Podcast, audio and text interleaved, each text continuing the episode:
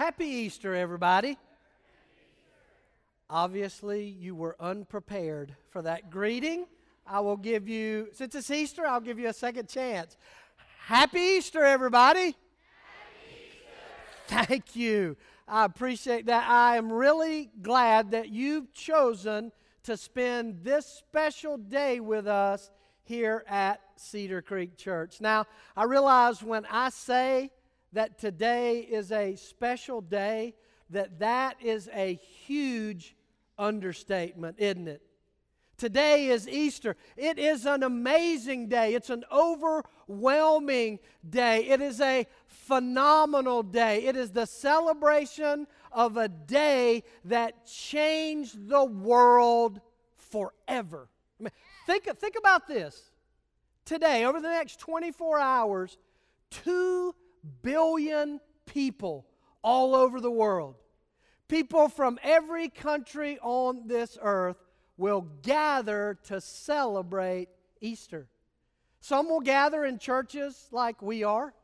Some will gather in beautiful, ornate cathedrals. Some will gather in houses. Some will gather in huts. Some will gather in hiding for fear of their government. But wherever and however people gather today, we all gather for the same reason to celebrate the resurrection of Jesus. There is no doubt that Easter is a big deal. The bigger question, the more important question is is it a big deal for you?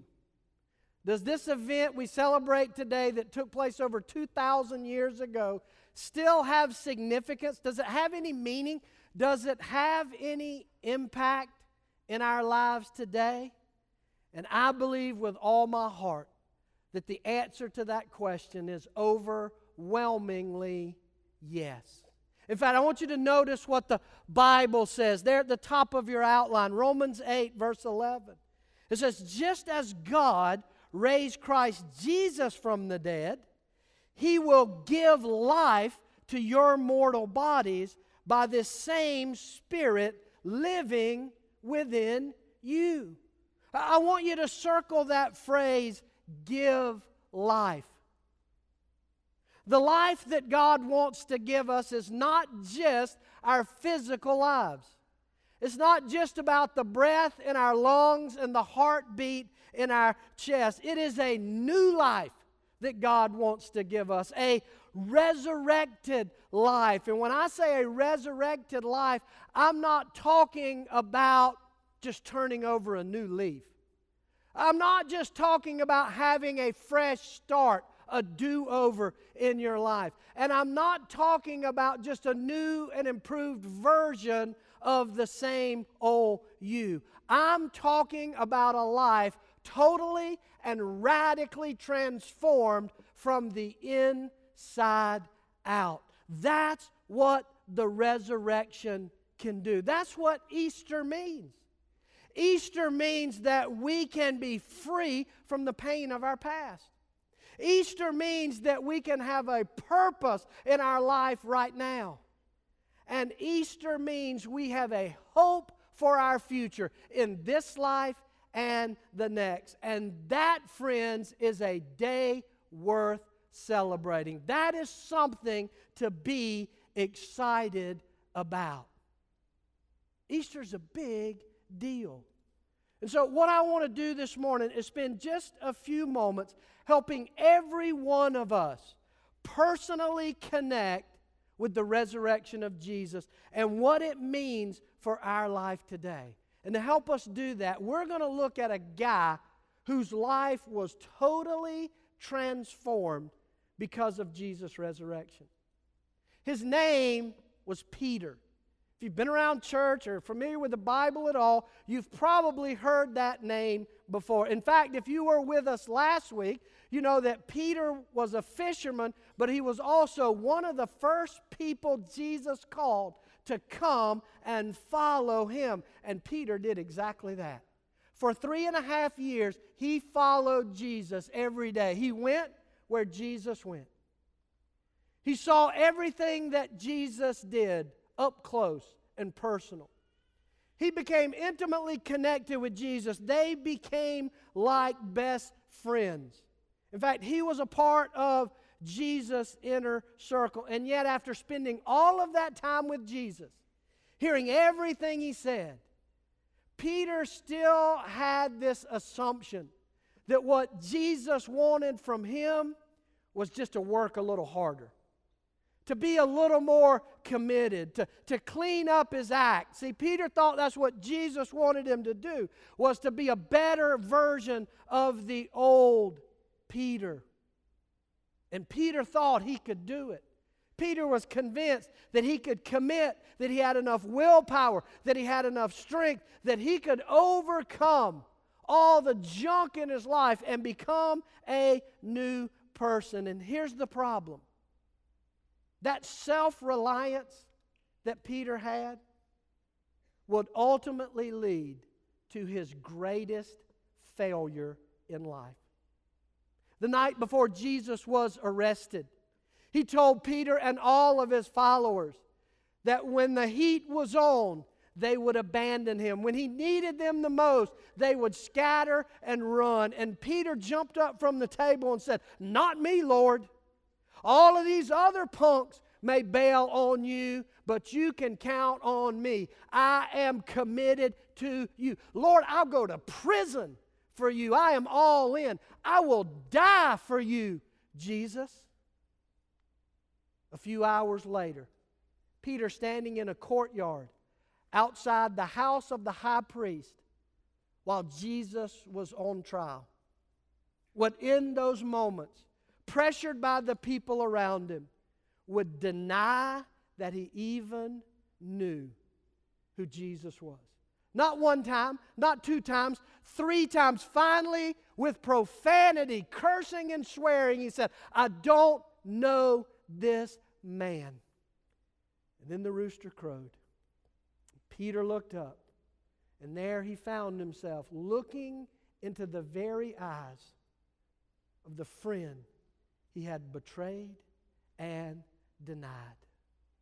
And in that moment, that, friends, is a broken man. That's a man who's finally gotten to the end of himself. Now, fast forward two months.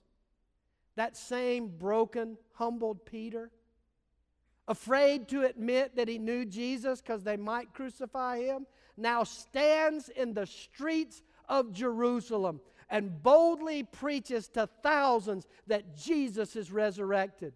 He preaches Jesus to the very people who put Jesus on the cross. That's a resurrected man. That's a transformed man. What happened? What changed for Peter? I'll tell you what changed. He had a personal encounter with a resurrected Jesus, and it transformed his life. And it can still do that for you today. As we unpack this encounter that Jesus and the other disciples, uh, Peter and the other disciples have with Jesus on the night of his resurrection, we see four reasons why the resurrection matters. Four things that the resurrection changes in every one of our lives. You ready? Here we go. Number one, the resurrection matters because it brings peace to our doubts and fears. The resurrection brings peace to our doubts and fears. We don't know exactly what Peter did in the hours and days after he denied Jesus. We don't know where he was that Friday, that Saturday of that first Easter weekend, but we know where he was early on that first Easter Sunday morning. He and another follower of Jesus named John were hiding out in a house in Jerusalem. They had locked the doors, they had locked the windows, they had pulled the shades, and they were afraid. They didn't want the soldiers to come for them. And so you can imagine in the early hours before the sun came up, the panic that hit them when they heard a rattle at the gate, somebody knocking on the door.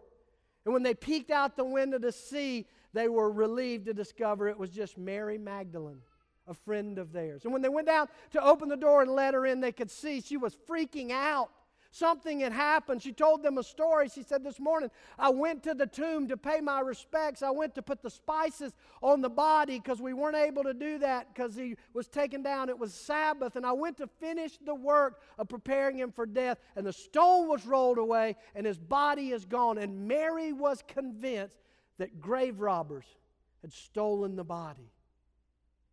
Peter and John immediately took off running through the streets of Jerusalem, outside the city gates to the tomb, and they discovered exactly what Mary said had happened had happened.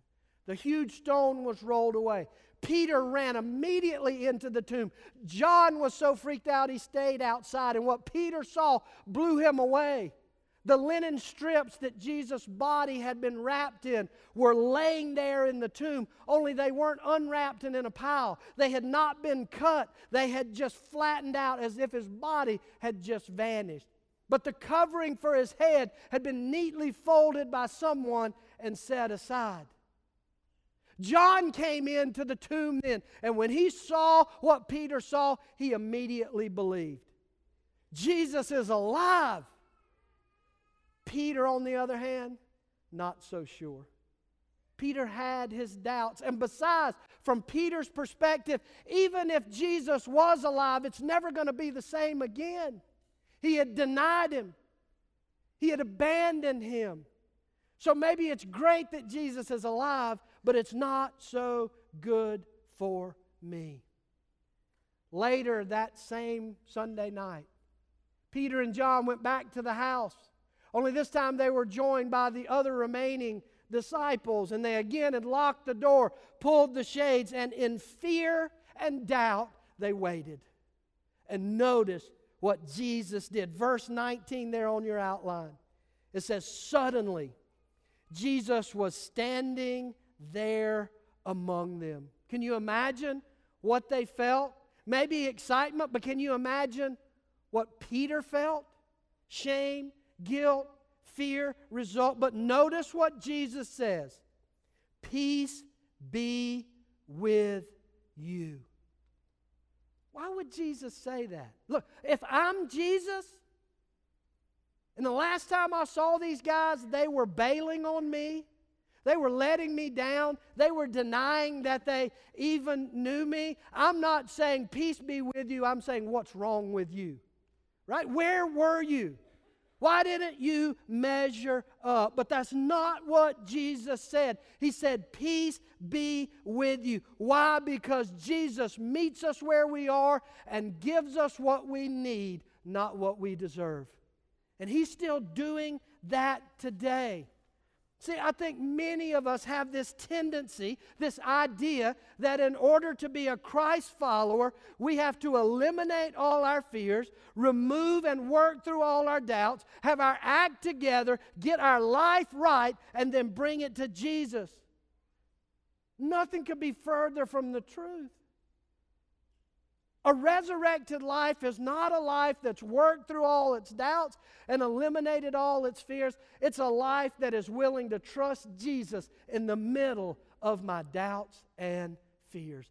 That's what transformed Peter's life, and it can transform yours as well. So let me just ask you straight up what doubts and fears are you wrestling with this morning? What are your doubts and fears today? Some of you have some doubts about your relationships. Maybe you have some fears about your health, your financial situation. Some of you have some doubts about whether or not any of this stuff is real. Maybe it's just a myth. Maybe it didn't happen. Whatever your doubts and fears are, I would tell you this morning that Easter is an open invitation to run into Jesus' peace with all your doubts and fears. That's why the resurrection matters. Number two, the second reason the resurrection matters is because it shows God's love for us. See, the resurrection is not only a demonstration of God's power over death and the grave, but it is an expression of God's love for you. Notice what else Jesus does. Verse 20. He says to Peter and the other disciples, it says, as he spoke, understand, as he's saying, Peace be with you, check out what he's doing. It says, He showed them the wounds in his hands and his side, and they were filled with joy when they saw the Lord. What's, what's Jesus doing? Two things, really. One, he's validating his identity. By showing them the scars in his hand and in his side, he's saying, It's me, guys. I'm here. It's the same person you saw crucified three days ago. I'm not a ghost. I'm not a celebrity look-alike. I am the real deal, and I am here. He is validating his identity, but he's doing a second thing too. He's showing them his love. He's saying, guys, this is how much I love you. This is how valuable you are to me. This is how much I love you. Can you imagine the impact that that had on Peter? In all the ways he had messed it up, in all of his failures, Jesus would show up and say, I love you, Peter. Jesus shows up today and tells the same thing to you. Look, I know you know Jesus died. It's a historical fact. My question is do you know that He died for you?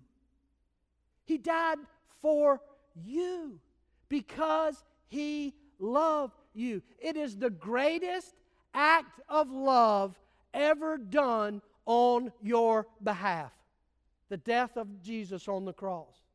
No man will ever love you that much. No woman will ever love you that much. No parent, no child. You cannot find that kind of love in the people around you. So stop looking for it and find it in the one who truly loves you.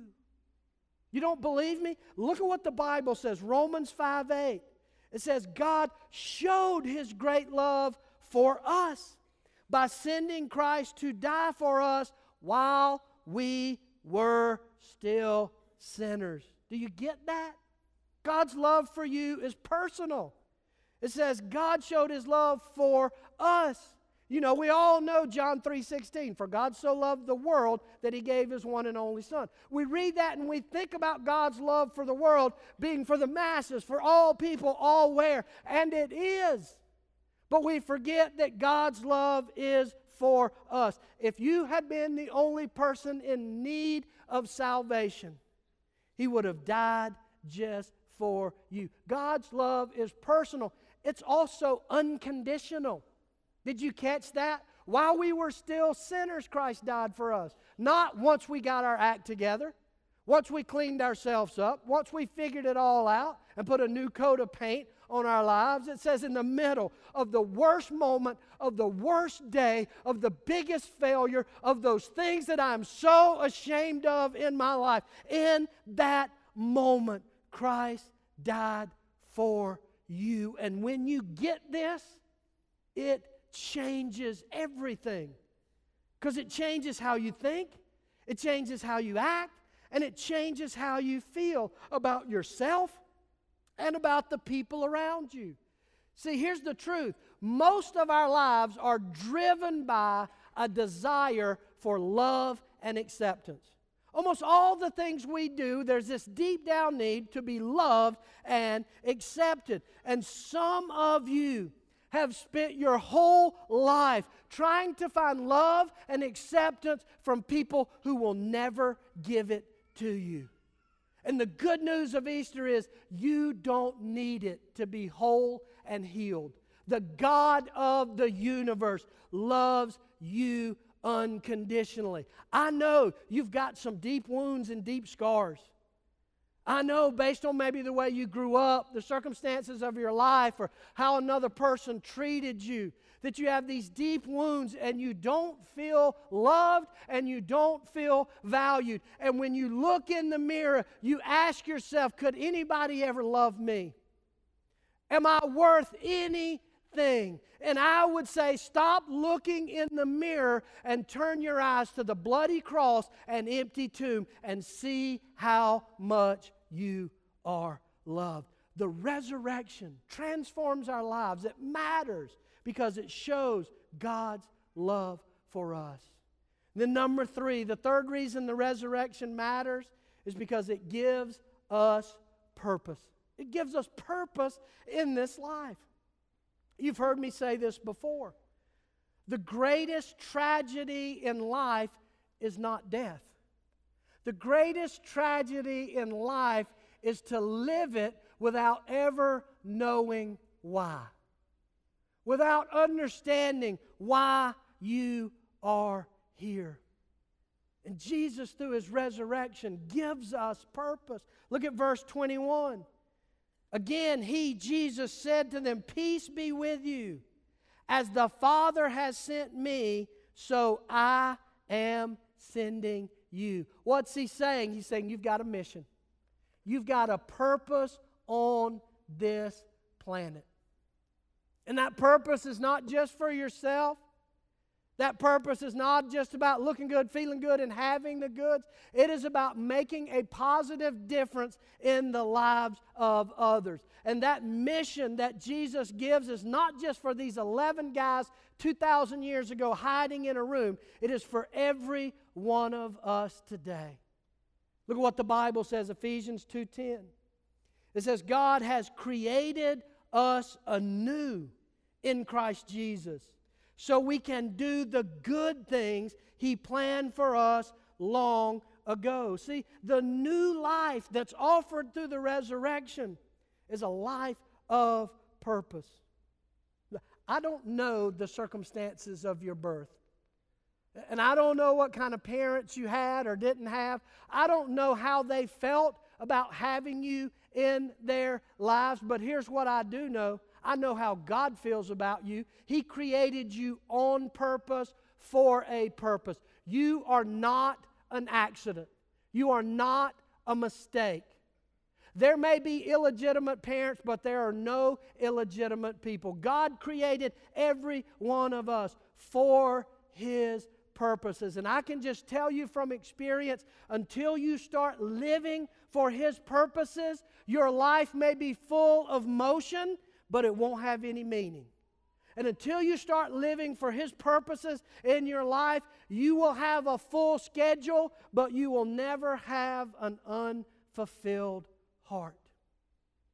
Do you ever feel like your life is a merry-go-round that somebody else is pushing? And you don't even know how you got there, and you sure don't know how to get off, and it just feels like something else is in control. The good news of Easter is you have a choice. You can get off the merry-go-round. You can get off the treadmill. You can stop running after somebody else's expectations of you or the culture's expectations of you, and you can start living the life that God created you for. But see, the truth is, some of us, if we're honest, we're afraid to do that. We're afraid to surrender and pursue His purposes. We're afraid to honor God with our lives, to live our lives based on the standards of His Word, not the lust and desires of our hearts. Because we think, man, if I started living that way, I'm going to be miserable. I'm going to miss out on the good stuff because I know you look around at some of the people who claim to be honoring God with their lives and they look like miserable people. They're always frowning. They're always in a bad mood. They're mad or sad. And you're, th- you know, they, they look like they've been baptized in vinegar and weaned on a dill pickle. And you're like, I don't want to live like that. You're afraid God is going to turn you into some kind of religious freak. You'll start wearing double knit polyester and a bad comb over hairdo and carrying a giant Bible, some kind of weird religious freak. Nothing could be further from the truth. Hear me. God's purpose for your life is a perfect match for who you are. He created you the way He created you. Your personality, your talents, the way that you are your experience, all of those things are part of God's plan. It is how He has shaped you, and you fit perfectly for the purposes He created you for. And until you start living that way, your life is going to continue to fall apart and be torn up until you live for what you were created for. The resurrection matters because it gives us purpose in life. And then finally, number four, maybe the biggest reason that the resurrection matters is that it offers us forgiveness. It offers forgiveness not only for ourselves, but for others. And that's good news because the two biggest barriers to change, the two biggest things that keep us from changing in our life is guilt and resentment. Guilt over the things we've done in our past and resentment over the things that other people have done to us. So you need to understand that first Easter morning, Peter what wasn't just hiding behind locked doors to hide from soldiers. He was trapped in a self-imposed prison of guilt and shame. And that's why Jesus says to Peter and to all of the disciples that night these powerful words from verse 23. Jesus says, Look, guys, if you forgive anyone's sins, their sins are forgiven. If you do not forgive them, they are not forgiven. Now, when you read that, if you're like me, it seems like Jesus is granting special powers to these 11 men. Right? Like Jesus is saying, All right, guys, you can go around, you can decide who gets forgiven and who doesn't. That's the problem with taking a verse out of context and just reading it by itself. You'll come up with a bad translation. Because, see, the Bible is clear from cover to cover. Only God can forgive our sins. Only God can do that. So, what is Jesus saying to them?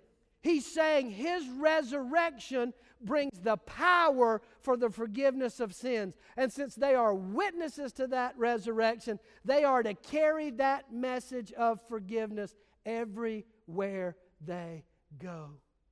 But I think Jesus is also revealing to them that they also now, because of the resurrection, have the power to release the people who hurt them. They have the power to unchain themselves from the people have, who have wounded and scarred them in the past, that they can be free. Because forgiveness means releasing to God the pain that other people have caused me because of Jesus' death and resurrection. Forgiveness can flow across this earth. That's so important because we all got junk in our trunk, right? We all got a past. We've all got pain for things we've done, the things that other people have done to us, and most of us try to deal with our past in one of three ways. Some of us just try to hide it, sweep it under the rug, repress it, pretend like it didn't happen, try to wipe it away. The problem is it did happen, and it's always there. Some of us try to get past our past by minimizing it. Well, it's not that big a deal. Everybody's doing it. I'm not perfect, but I'm better than so and so. At least I haven't done those things. And we think by minimizing our past that somehow it goes away, but it's still there. Some of us try to deal with our past by canceling it out through good deeds. Yes, I know I've done these bad things, but if I do these good things, now I can balance the scale and maybe I will be okay. But the problem is the bad things are still there. There's only one way to get past your past, and that is to give it to the one who's already paid for it. Notice what the Bible says, Colossians 2. It says, He forgave all, all our sins. He canceled the record that contained the charges against us. He took it and destroyed it by nailing it to Christ's cross. What's that mean? It means he was crucified. You can stop crucifying yourself. Because he was crucified, you can stop crucifying others and finally be free. And the Bible says if the Son of God has set you free, you are free indeed. So, how do you find that? How do you find that true freedom from our past? How do we find that purpose in our presence? How do we find the security that comes from knowing that God loves us and that He gives peace to our problems? There's only one way. Only one way. Notice what the Bible says, John 17. It says, And this is the way to have eternal life by knowing the only true God and Jesus Christ, the one you sent to earth. Do you understand what that verse says? It says it is a relationship. It's not a religion. It's not about following rules. It's not about a bunch of rituals. It is about knowing God through a relationship with Jesus. That word knowing there is not the same as it is in our language. See, knowing to us means to know about, to know information about, to know everything the Bible says. Look, finding this resurrected life is not being able to quote God's Wikipedia page and know everything about Him. It is to know Him intimately the way a husband and wife know each other. It's a relationship. So let me ask you today do you have that relationship? Maybe you've never been in church before. Maybe you've been in church your whole life but it's just been knowledge about, learning about God, or what other people say God is like. And if that's you, I believe God brought you here today on purpose to tell you that all you need to do is reach out to Him, that He's there. In fact, I want to give you an opportunity to do that. I can think of no better day than on Easter Sunday to take that first step in beginning a relationship with Jesus Christ. So let's do this. I want to ask you, all of our campuses, just bow your head, close your eyes for just a minute. And, and let me just ask you if you believe that what God is offering through the resurrection of Jesus is what you need. I know you don't understand all the details, you don't know all the things that other people seem to know, but you just know the desperation in your heart. If that's you today, you can take the first step. That first step of faith is just asking Jesus to enter into a relationship with you. Just there at your seat. You don't need to come down front. You don't have to shake a preacher's hand. You don't need a priest. You don't need anything religious. You just need a heart crying out to God. Would you just say this in your heart? Say, God, I don't understand all of this, but I know I need it. I invite you into my life, my world, my mess, my brokenness.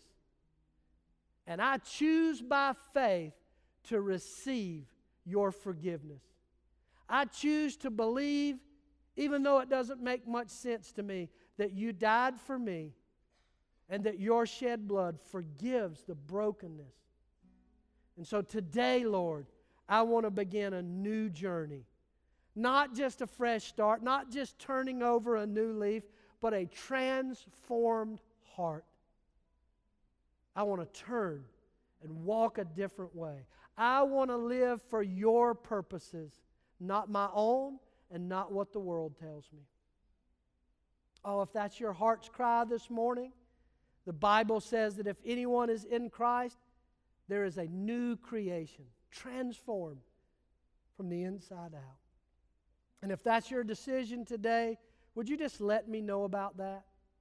There's a little place on the tear off of the card you got when you came into your campus. Would you just check that box that would just simply say, I want to talk to someone about a relationship with Jesus?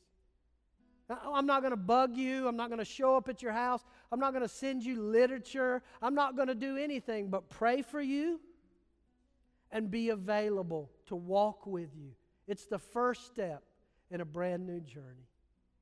Or, or, maybe you're here today and you have a relationship with Jesus, but if you are honest, you have been living your life as if the tomb were not empty. And if that's you, I believe God brought you here today to remind you to live in the power, the love, the peace and the forgiveness and the purpose of the resurrection. To live free, Oh, we thank you, Lord. We love you. We celebrate today, not just with baskets and candy and ham and eggs and new clothes. We celebrate with joy filled hearts your resurrection. We pray these things in the name of the one who died and rose again. Amen.